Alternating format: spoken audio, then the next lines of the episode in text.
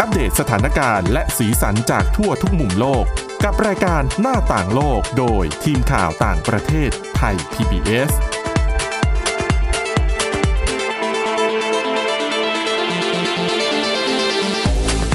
สวัสดีค่ะคุณผู้ฟังขอต้อนรับเข้าสู่รายการหน้าต่างโลกค่ะ วันนี้มีเรื่องราวที่น่าสนใจนะคะ เกี่ยวกับเรื่องของอนาคตโรคระบาดที่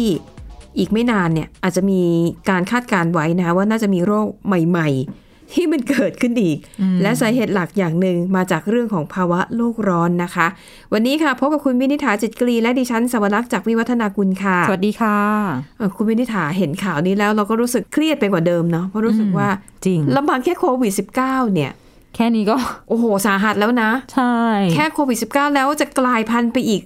จาก แต่ เดลต้าเป็นเดลต้าพลัสแล้วจะ โอ้โห ขยายไปเป็นอะไรอีกก็ไม่รู้ แต่ผู้เชี่ยวชาญก็เคยเตือนก็ตอนที่มีโควิด -19 แรกๆนะคะ ว่าอีกหน่อยเดี๋ยวจะเจอโรคอื่นอีก อืม อืม แต่ก็แหมยากที่จะทำใจเหลือเกิน ค่ะ อ่ะ ก็ให้คุณผู้ฟังทำใจไว้ก่อนนะคะว่าอะที่มาเล่าในวันนี้เนี่ยไม่ได้ต้องการที่จะสร้างความตื่นตระหนก แต่อยากจะให้รู้ข้อมูลเอ่อเขาบอกว่าเวลาที่มนุษย์เราเนี่ยใช้ชีวิตหรือไม่ว่าจะเป็นการทำธุรกิจเนี่ยให้คิดอยู่เสมอว่า ถ้าหากว่ามันเกิดสิ่งที่เลวร้ายที่สุดขึ้นในชีวิตเราเนี่ยเราจะรับมือกับมันอย่างไรนะคะ ดังนั้นเหตุการณ์ในวันนี้ก็เหมือนกันที่จะมาเล่าเนี่ย ค่ะ ให้ลองจินตนาการนะว่า ถ้าหากว่าเราต้องเชิญกับเผชิญกับโรคระบาด ที่มันร้ายแรงแล้วส่งผลกระทบกับชีวิตของเราเนี่ย อืม ถึงวันนั้นเราจะดูแลจัดการตัวเองอย่างไร ค่ะ นะคะอ่ะก็เอามาเล่ากันฟังแต่ว่าอย่างที่บอกมันอาจจะเกิดขึ้นหรืออาจจะไม่เกิดขึ้นก็ได้นะคะ แต่ที่แน่ ๆ เนี่ยมันเป็นข้อมูลที่คือมีการค้นพบเชื้อโรค ค่ะ หลายชนิด อืม ที่มันถูกฝังอยู่ในน้ำแข็ง อ๋อ แล้วเนื่องจากปรากฏการณ์ของภาวะโลกร้อนที่ทำให้น้ำแข็งมันละลายเร็วขึ้น ค่ะ ทำให้นักวิทยาศาสตร์อะพบเชื้อเหล่านี้ แล้วก็ในพื้นที่ห่างไกลเนี่ยนะคะเขาพบคนจำนวนหนึ่งที่เสียชีวิต จากเชื้อที่มันหลุดออกมาหลังจากน้ำแข็งละลาย คือหมายถึงแต่ก่อนตอนที่น้ำแข็งยังไม่ละลายก็ไม่มี ไม่มีเหตุแบบนี้ ก็เหมือนเพราะว่าไอ้เชื้อไวรัสหรือว่าโรคร้ายเหล่าเนี้ยมันถูกแช่แข็งไว้ โอ้โห มันไม่สามารถที่จะหลุดออกมาสู่โลกภายนอกได้ แต่พอน้ำแข็งละลายเร็วขึ้นเนี่ยเชื้อโรคเหล่านี้มันก็เอ่อเผยออกมาสู่โลกมากขึ้นเนี่ยนะคะ อย่างเขาบอกว่าในรายงานข่าวค่ะเขาบอกว่าเดือนสิงหาคมปีที่แล้วคือปี 63เนี่ยเขาพบว่ามีเด็กชายวัย12 ปีคนหนึ่ง ค่ะ อาศัยอยู่บริเวณคาบสมุทรยามาลในไซบีเรียนะคะ มันอยู่ในแถบอาร์กติกที่หนาวเย็น ปรากฏว่าเด็กชายคนนี้เนี่ยเสียชีวิตเพราะว่าเชื้อแอนแทรก โอ้ แล้วถามว่าอ้าวแล้วเชื้อแอนแทรกมันจะมาจากไหน ค่ะ คือนอกจากเด็กชายวัย 12 ปีที่เสียชีวิตนะคะ ยังมีชาวบ้านที่อยู่ในระแวกเดียวกันอีก 20 คนค่ะ ถูกนำตัวส่งโรงพยาบาลเพราะว่าติดเชื้อแอนแอนแทรกเช่นเดียวกัน เขาสันนิษฐานกันนะคะว่า สาเหตุที่เชื้อแอนแทรกเนี่ยมันหลุดออกมาเนี่ยคาดว่ามันเกิดจากเอ่อซากกวางเรนเดียร์เขาบอกว่าเมื่อ 75 ปีก่อนค่ะมีกวางเรนเดียร์มันตายเพราะเชื้อแอนแทรก แล้วคือร่างของมันเนี่ยถูกฝังอยู่ใต้ดิน แล้วมันก็ถูกแช่แช่แข็งนะคะ เพราะว่ามันเป็นชั้นดินเยือกแข็ง อุณหภูมิเนี่ยมันต่ำกว่าศูนย์องศาเซลเซียสอยู่ตลอดทั้งปี ค่ะ แต่ปรากฏว่าปีที่แล้วค่ะ ไอชั้นน้ำแข็งที่ว่ามันละลาย ไอซากกวางเรนเดียร์ที่ตายตั้งแต่ 75 ปีก่อนเนี่ย อ๋อ คือพอน้ำแข็งละลายตัวมันอะคือศพของมันก็สัมผัสกับอากาศไงแล้วก็แหล่งน้ำ อืม ทำให้เชื้อแอนแทรกปนเปื้อนในแหล่งน้ำ คือก่อนหน้านี้เย็นมากก็ไม่เน่าไม่เปื่อย ใช่ แล้วก็ไม่ปนเปื้อน ก็มือมันก็แช่แข็งไว้แต่พอมันละลายปุ๊บเนี่ย ก็เป็นไปตามวงจรธรรมชาติ เออนะคะ อืม นี่เป็นอีกเหตุการณ์หนึ่งที่สะท้อนให้เห็นแล้วว่าภาวะโลกร้อนมันส่งผลทำให้เชื้อโรค กลับมาสัมผัสกับมนุษย์ได้อีก ค่ะ อืมนะคะ ซึ่งเขาบอกว่าในช่วง 5 ปีที่ผ่านมาปรากฏการณ์แบบนี้ มันเกิดมากขึ้นเรื่อยๆมีการค้นพบเชื้อโรคที่ไม่เคยพบมาก่อนมากขึ้นนะคะ ซึ่งก่อนหน้านี้เนี่ยในช่วง 20 ปีที่ผ่านมา มีการถกเถียงกันในบรรดาวงการนักวิทยาศาสตร์ ค่ะ ที่เขาเชื่อว่าเชื้อโรคที่มันเคยอยู่ในยุคดึกดำบรรพ์เนี่ย คือปัจจุบันเนี้ยไม่มีแล้ว อืม ในอนาคตเนี่ยมันจะกลับขึ้นมาใหม่ เพราะว่าภาวะโลกร้อน น้ำแข็งละลายก็ อืม เปิดโอกาสให้เชื้อโรค ค่ะ พวกนี้กลับ ใช่ เข้ามาใหม่ อย่างที่ทิเบตค่ะ เขาบอกว่าเขาพบไวรัสโบราณมากกว่า 28 ชนิด ไวรัสโบราณเหล่านี้เนี่ยฝังตัวอยู่ในน้ำแข็งมานานกว่า 15,000 ปี อืม ซึ่งเขามีกลุ่มนักวิทยาศาสตร์จากอเมริกานะคะก็เดินทางไปที่ทิเบต ภารกิจคือสำรวจก้อนน้ำแข็งที่เก่าแก่ที่สุด ปรากฏว่าผลจากการสำรวจค่ะ เขาพบไวรัส 33 ชนิดอยู่ในก้อนน้ำแข็งที่ว่า อืม ก็คือ 15,000 ปีนะ แล้วในจำนวน 33 ชนิดเนี่ย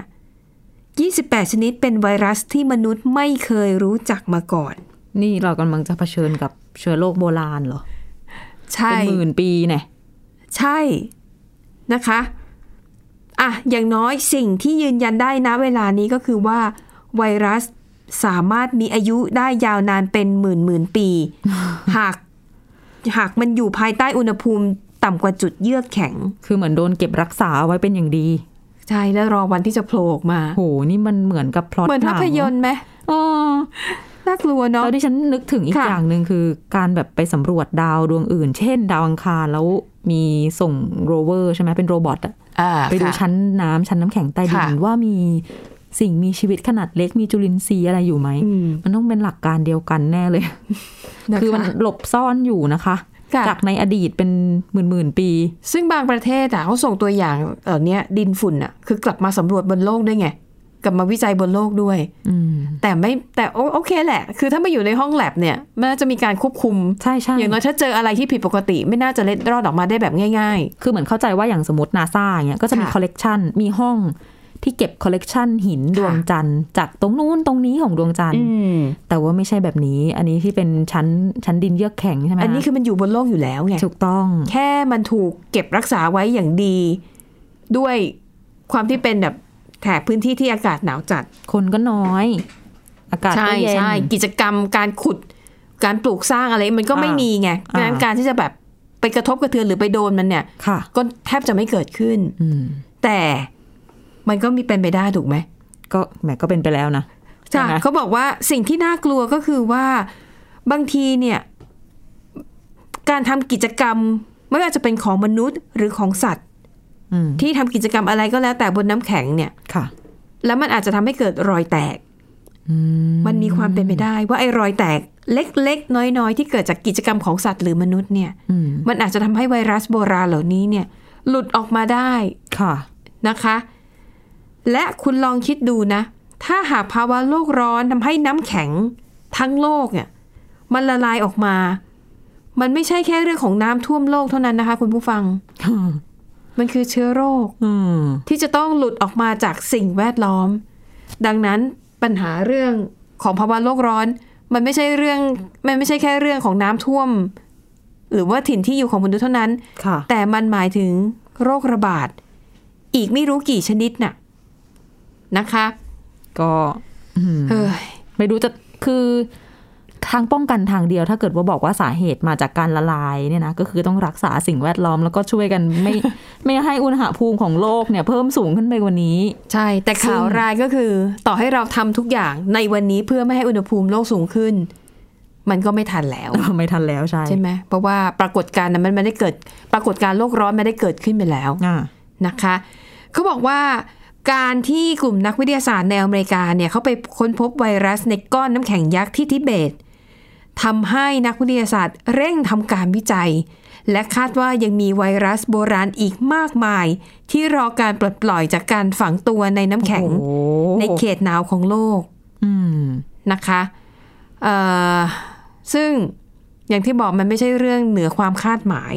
มันเป็นสิ่งที่นักวิทยาศาสตร์เนี่ยเขาคาดเดากันมาตั้งแต่ 10 กว่าปีก่อน ตั้งแต่ 20 กว่าปีก่อนนะคะ เพราะว่าเขาเจอเชื้อแบคทีเรียเอ่อครั้งแรกเนี่ยตั้งแต่ปี 2015 ก็เกือบ 20 ปี ค่ะ เขาไปพบเชื้อแบคทีเรีย ชนิดหนึ่งนะคะ อยู่ในบ่อน้ำแข็งที่阿拉斯ก้า อายุ 32,000 ปี เป็นยุคที่ช้างแมมมอธเนี่ยยังมีชีวิตอยู่นะคะ แล้วก็ปี 2007 ก็พบแบคทีเรียอีกชนิดหนึ่งอายุ 8 ล้านปีจำศีลอยู่ใต้น้ำแข็งนะคะ แปด โดย ล้าน แบคทีเรียตัวนี้ค่ะ สร้างสปอร์ห่อหุ้มตัวเองไว้ นะคะ ซึ่งเท่ากับว่ามันเนี่ยสามารถที่จะกลับมามีชีวิต แล้วก็แพร่เชื้อได้อีกครั้ง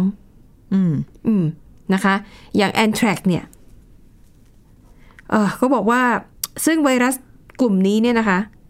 เป็นไวรัสที่มีขนาดใหญ่เนี่ยมีความแข็งแกร่ง สามารถรักษา DNA ของตัวเองได้ดีกว่าไวรัสทั่วไปค่ะ อืม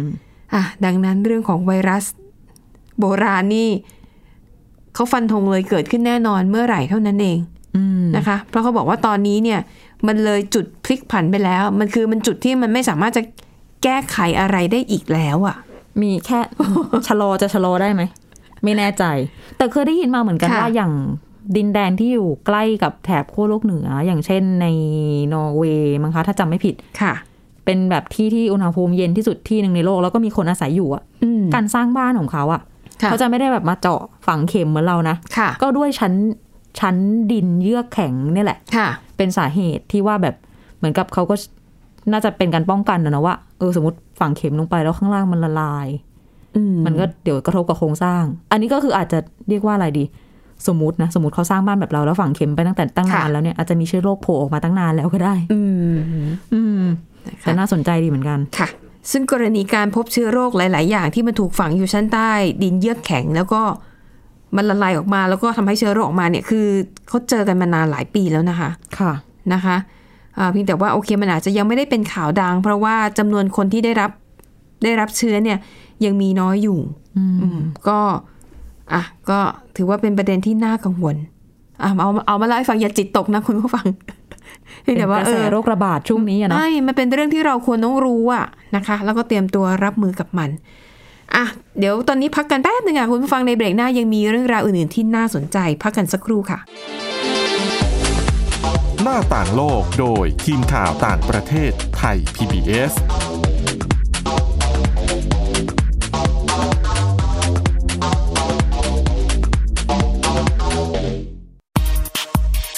เพราะวิทยาศาสตร์อยู่รอบตัวเรา มีเรื่องราวให้ค้นหาอีกมากมาย เทคโนโลยีใหม่ ๆ เกิดขึ้นรวดเร็ว ทำให้เราต้องก้าวตามให้ทัน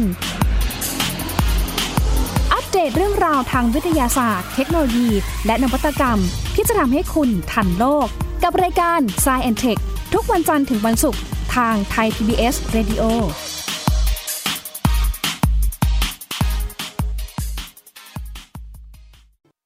แค่ฟังความคิดก็ดังขึ้น เต็มอิ่งทั้งความรู้และความสนุกกับไทย PBS Podcast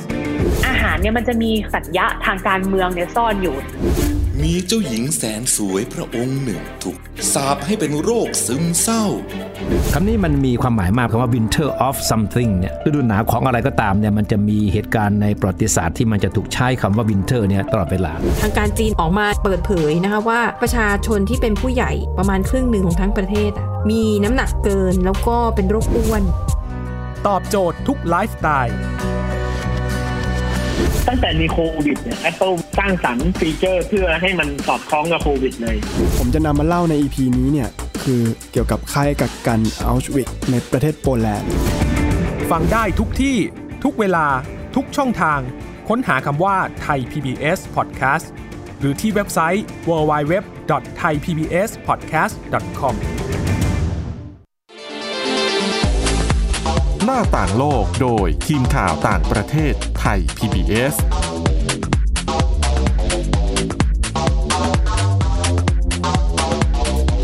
กลับเข้าสู่ช่วงที่ 2 ค่ะ คุณผู้ฟังคะเบรกนี้นะคะ คุณมินิถามีเรื่องราวที่น่าสนใจที่เกี่ยวข้องกับเรื่องของชั้นชั้นน้ำแข็งใต้ดินเหมือนกัน อ่าใช่คือเชื่อมโยงกันพอดีเลย แต่ว่าอันเนี้ยจะเกี่ยวกับสิ่งที่กำลังเกิดขึ้นในโลกในช่วงนี้ ก็คือตั้งแต่เดือนมิถุนายนและ ค่ะ เป็นฤดูไฟป่า โอ้โห คือไล่มาเนี่ยนะคะ เยอะมากอะ เดือนที่แล้วนี่คือโอ้โห ตุร นับ กี นับ กรีซ แทบไม่ถ้วน ใช่ ฝั่งสหรัฐก็คือ เออ ตอนแรกก็เริ่มจากเดี๋ยวนะ แคนาดา เริ่มแต่ตั้งแต่มิถุนายนเลย ค่ะ แคนาดาร้อนจัดแล้วก็มี ค่ะ ไฟป่า ค่ะ แล้วก็แคลิฟอร์เนีย โอเรกอน คือคือไล่มาจนงงว่าเอ๊ะเกิดอะไรขึ้นทำไมแบบดูเหมือนแบบสภาพอากาศนี่มัน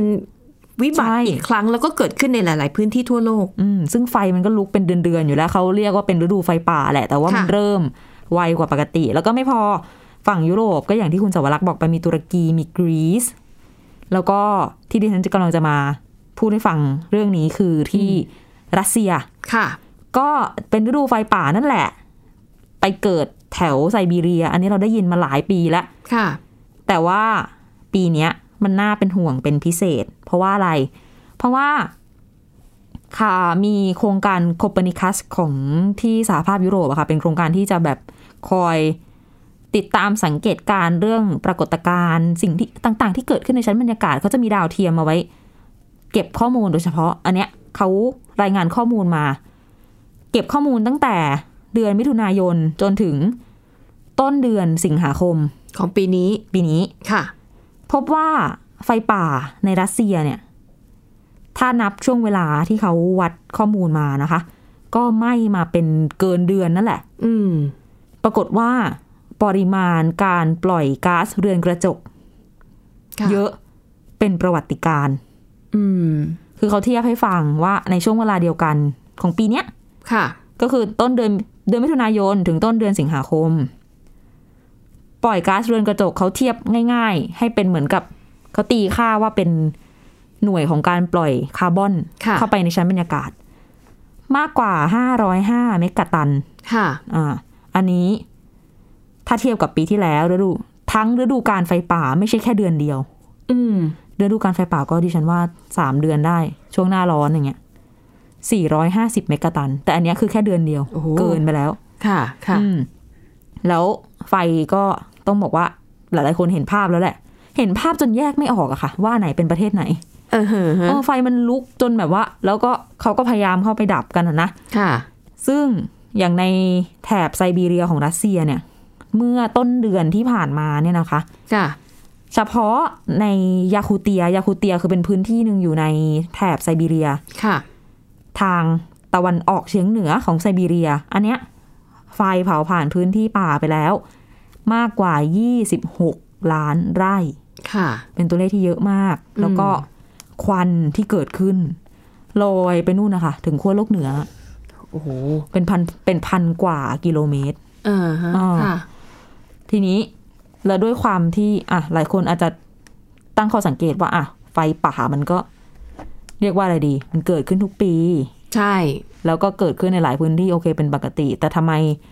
คาร์บอนปริมาณคาร์บอนปีนี้มันเยอะขึ้นล่ะ ค่ะ อันนี้ก็ไปสอดคล้องกับเรื่องเชื้อโรคที่เราคุยกันไปเมื่อเบรกที่แล้ว ค่ะ ชั้นดินเยือกแข็ง หรือบางคนอาจจะเรียกว่าเป็นชั้นดินเยือกแข็ง ชั้นเยือกแข็งคงตัวใต้ดินอะไรเงี้ย อืม มันคือเพอร์มาฟรอสก็คือดินที่โหเป็นดินเหนียวปนกับน้ำแข็งปนกับซากพืชซากสัตว์ต่างๆ ที่อยู่ใต้ ลึกลงไปใต้ชั้นน้ำแข็งอีกที่คนเดินเดินๆอยู่ข้างบนเนี่ย ค่ะ นั่นแหละ นอกจากจะมีกวางเลนเดียของคุณสวรักษ์ที่มีเชื้อแอนแทรกซ์อยู่แล้วเนี่ย ค่ะ ในชั้นดินเยือกแข็งเนี่ยค่ะ มันมีซากพืชซากสัตว์ทับถมกันจำนวนมาก แล้วก็แช่อยู่ในนั้นเป็นเวลาเป็นสิบเป็นร้อยปี ดังนั้น อืม พอถึงตอนเนี้ยแช่แข็งอยู่ไม่เป็นไร ค่ะ แต่พอหน้าดินเปิด ค่ะ หรือมีไฟป่า เผาทำให้เขาเรียกว่าสัมผัสกับอากาศข้างบน ค่ะ มันเลยเกิดกระบวนการย่อยสลายตามธรรมชาติ แล้วสิ่งที่เกิดขึ้น อืม ก็คือปริมาณของคาร์บอน จากเพอร์มาฟรอสเนี่ย ก็ถูกปล่อยออกไปสู่ชั้นบรรยากาศเพิ่มขึ้นนั่นเอง อืม เป็นหนึ่งในปัจจัยที่ว่าทำไม ค่ะ ไฟป่าในไซบีเรียเขาถึงวัดปริมาณของก๊าซเรือนกระจก ออกมาได้สูง อืม อย่างน่าตกใจขนาดนี้ ค่ะ แล้วเนี่ยคือเรียกว่า คือโดนทั้งขึ้นทั้งล่องอะไซบีเรียเนี่ย เดิมทีเป็นน้ำแข็งที่พอฟัง ใช่ ตอนแรกก็งงว่า เอ๊ะ มันเย็นเป็นน้ำแข็งแล้วทำไมมันไฟป่าไฟลุก เท่าที่เราดูภาพยนตร์หรือว่าอ่านหนังสือเนี่ย เหมือนกับใครแบบสมัยก่อนอ่ะ คือใครทำผิดนะ ต้องถูกเนรเทศไปอยู่ อ๋อ ไซ ใช่ บีเรีย เพราะว่าที่นั่นน่ะหนาวแบบพฤโหดหนาวแบบสุด หนาว ขั้วเหมือน เหน็บ กับเป็นการลงโทษรูปแบบหนึ่ง ไกลโดดเดี่ยว เออ ไม่ เอ้า มีสิ่งมีชีวิต ใแต่ทำไมถึงมีปัญหาเรื่องไฟป่าได้ อ่าแต่หลายปีที่ผ่านมาก็มีปัญหา แล้วมันก็กลายเป็นวังวนที่น่าเป็นกังวลค่ะ คุณผู้ฟังก็คือ ค่ะ พอไฟป่าลุกไหม้บนดินมันเป็นป่าสนซะเป็นส่วนใหญ่เนาะ ค่ะ ไฟลุกข้างบน เผาผลาญต้นไม้ข้างบนก็เป็นควันเป็นคาร์บอนไป อืม พอคาร์บอนลอยขึ้นไปในอากาศก็ทำให้เกิดเหมือนกับเป็นภาวะเดินกระจก ค่ะ ทำให้บรรยากาศตรงนั้นอุณหภูมิก็เพิ่มสูงขึ้น อืม มันก็เวียนอีก พอเพิ่มสูงขึ้นก็เป็นไฟป่า ไฟป่าเผาหน้าดินมากๆเข้า ค่ะ เพอร์มาฟรอสข้างล่าง ก็ละลาย เพราะว่าฟอสละลายก็ไม่ใช่แค่เพราะไฟป่าก็เพราะโลกร้อนขึ้นด้วย ค่ะ คาร์บอนจากเพอร์มาฟอสก็ขึ้นไปในชั้นบรรยากาศ ก็เป็นเรือนกระจกอีกอุณหภูมิโดยรวมก็ร้อนขึ้นอีก วนไปแบบเนี้ยคือเท่าที่อ่านดูเนี่ย ส่วนตัวมองว่า มองไม่เห็นทางที่มันจะดีขึ้นได้เลย ดูมันจะเป็นไปในทิศทางที่แหมเราต้อง อ่า ทำยังไงกันดีนะอย่างเงี้ยอย่างที่คุณส ค่ะ วรักษ์บอกก็คือ จะกันโลกร้อนตอนนี้ก็อาจจะไม่ทันแล้วได้แค่ชะลออย่างงี้ดีกว่า อ่า แก้ไขร้อยเปอร์เซ็นมัน คือ อาจจะ คือ ไม่ ใช่ ได้ คือนักวิทยาศาสตร์บอกคือเขาก็เรียกร้องให้ออกมาทำกันแหละ แล้วบอกทำกันเถ อ่า อะ ไม่ใช่ว่าไม่ทำ ไม่ทำแต่ถ้าไม่ทำจะเลวร้าย เพราะว่าตอนเนี้ยต่อให้ทำณวันนี้เลยนะ อืม ยุติการปล่อยก๊าซคาร์บอนไดออกไซด์ทุกอย่างบนโลกณวันนี้ อืม มันก็ยังไม่ทัน นะ แต่ถ้าเราไม่ทำอะไรเลย มันจะยิ่งแย่ไปกว่านี้ ใช่ อืมเพราะว่าอย่างก่อนหน้านี้เมื่อประมาณเดือนที่แล้ว มันก็มีรายงานเรื่องของ ค่ะ ความเสี่ยงที่พื้นที่แถบริมชายฝั่งจะโดนน้ำท่วมอ่ะ ค่ะ อืมเขาคำนวณใหม่ ตอนแรกบอกว่าจะเกิดขึ้นประมาณอีกสักร้อยกว่าปี ค่ะ คำนวณไปคำนวณมา เร็วขึ้น เร็วขึ้นตั้งเจ็ดสิบปี ก็คือจากวันนี้ไปก็อีกไม่กี่สิบปีดิฉันจำตัวเลขไม่ได้ละ ค่ะ แปลว่าในช่วงอายุเรานี่อาจจะได้เห็น ถูก ปรากฏ ต้อง การณ์ที่ว่านั้น ใช่ เร็วขึ้นเจ็ดสิบปีค่ะ โอ้ คุณผู้ฟัง ไม่รู้จะกลัวอะไรดีแล้วชีวิตนี้ น้ำแข็งละลายน้ำท่วมเชื้อโรคโอ้แค่นี้ก็แย่แล้วนะ น้ำท่วมบ้านอะไรอย่างเงี้ยโดยเฉพาะยิ่งแบบขอบเออในประเทศไทยอ่ะพื้นที่ที่อยู่ริมชายฝั่ง อืม ทะเล กรุงเทพ ทั้หมลาย หานครเนี่ยทั้งหลายอ่ะ อืม เดี๋ยวปิดท้ายกันนิดนึงในไหนๆ ค่ะ วันนี้ก็อยู่กับ permafrost แล้วก็เรื่องของ เชื้อโรคไวรัส อ่า โบราณ ดังนั้นมีเชื้อโรคอีกชนิดหนึ่งมาแนะนำให้รู้จักกัน แต่ ค่ะ ว่าออกไปในเชิงบวกนิดนึง ค่ะ มีผลการศึกษาของนักวิทยาศาสตร์ที่ญี่ปุ่นนะคะ บอกว่าคนที่มีอายุยืน 100 ปีขึ้นไปเนี่ย มักจะมีแบคทีเรียชนิดพิเศษ ค่ะ อยู่ในลำไส้ช่วยป้องกันการติดเชื้อได้ เพราะว่ามันจะผลิตกรดน้ำดีชนิดหนึ่งออกมา แล้วก็ทำให้ลำไส้สุขภาพดี ซึ่ง อืม อาจจะทำให้อายุยืนด้วยอืม ค่ะ เขาก็ศึกษาในกลุ่มคนที่อายุมากอะนะคะ แล้วก็เจอเนี่ยแหละ ว่าทำไมคนชรากลุ่มนี้ ค่ะ อายุร้อยกว่าปีเนี่ยถึงความเสี่ยงในการเกิดโรคเรื้อรัง กับโรคติดเชื้อถึงได้น้อย ค่ะ แล้วก็ไปเจอว่าในลำไส้มีแบคทีเรียชนิดหนึ่งสูงกว่า คนที่อายุน้อยกว่าตัวเอง หรือคนกลุ่มอายุอื่นๆเนี่ยมาก ตัวจสอบองค์ประกอบมา ค่ะ ก็เจอเนี่ยแหละ อายุเฉลี่ยของคนกลุ่มเนี้ยหนึ่งร้อยเจ็ดปี ค่ะ อืมปรากฏว่าเนี่ยค่ะ มีแบคทีเรียที่ช่วยผลิตกรดน้ำดีชนิดนี้สูงกว่ากลุ่มตัวอย่างอายุอื่นๆ กลุ่มวัยอื่นๆมาก แล้วปกติกรดน้ำดีมีไว้ช่วยย่อยอาหาร แต่ว่ามีแบคทีเรียที่ดีบางชนิดเนี่ยจะเปลี่ยน ค่ะ กรดน้ำดี ไปกลายเป็นเขาเรียกว่ากรดน้ำดีทุติยภูมิ อืม ช่วยยับยั้งแบคทีเรียก่อโรคแล้วก็ช่วยยับยั้งเชื้อที่ดื้อยาปฏิชีวนะ ไม่ให้เติบโตในลำไส้ได้ อืม กระทั่งเชื้อที่ดื้อยา เจออันเนี้ยก็ยังแพ้ ดังนั้นนักวิทยาศาสตร์ก็เลยตั้งข้อสงสัยว่านี่เป็นเคล็ดลับ อย่างหนึ่งที่ทำให้พวกเขาอายุยืนด้วยหรือเปล่า แต่ว่าเขาจะต้องต่อยอดการศึกษาต่อไปนะคะเผื่อว่าจะเอาแบคทีเรียดีๆ เหล่าเนี้ยมาทำเป็นโปรไบโอติกเผื่ออาจจะแบบแปรรูปเป็นอะไรอะอาหารเสริมหรืออะไรทุกวันนี้ก็มีโปรไบโอติกขายอยู่แล้วใช่ไหมแต่ว่า ใช่ ไม่ได้มีแบคทีเรียกลุ่มนี้ ค่ะ อีกหน่อยนึงเนี่ยอาจจะต่อยอดได้ แต่ว่าเขาอะตอนเนี้ยยังไม่รู้เลยว่า แหล่งที่มาว่า ค่ะ ทำไมคนอายุร้อยกว่าปีถึงได้มีแบคทีเรียดีๆ แบบนี้ อยู่ในร่างกายไม่แน่ใจว่าเป็นพันธุกรรมหรือว่ากินจากอาหาร เดี๋ยวต้องศึกษากันต่อ ก็เลยไม่รู้ว่าตกลงสาเหตุที่อายุยืน เพราะว่าอายุยืนเพราะแบคทีเรียตัวนี้ อาจจะมีส่วน หรืออายุยืนเพราะเป็นคนที่มีแบคทีเรียตัวนี้อยู่แล้วตั้งแต่ต้น นั่นน่ะ นั่นน่ะอันเนี้ยต้องรอฟังคำตอบกันต่อ น่าสนใจนะ เออ เอาเป็นความหวังดีๆ ทิ้งท้ายแล้วกัน ค่ะค่ะเอ่ะละค่ะ ก็อ่ะนั่นคือเรื่องราวทั้งหมดนะคะ อาจจะมีบางเรื่องน่าสยองบ้าง ค่ะ นะคะ แต่ไม่เป็นไร ตราบใดมันยังไม่เกิด เราก็เราดูแลกับปัญหาปัจจุบันไปก่อน อันนี้ถือว่าเตรียมพร้อม เออ วางแผนรับมือกับ สิ่งเลวร้ายที่อาจจะเกิดขึ้นที่สุดในชีวิต มันอาจจะไม่เกิด แต่เตรียมตัวไว้ก็ไม่เสียหลายนะคะ ค่ะ อ่ะและทั้งหมดนี้ก็คือเรื่องราวนะคะ ที่ทีมข่าวต่างประเทศนำมาเสนอค่ะ หมดเวลาแล้วขอบคุณสำหรับการติดตามเราสองคนและทีมงานลาไปก่อน สวัสดีค่ะ สวัสดีค่ะ Thai PBS podcast. View the world via the voice.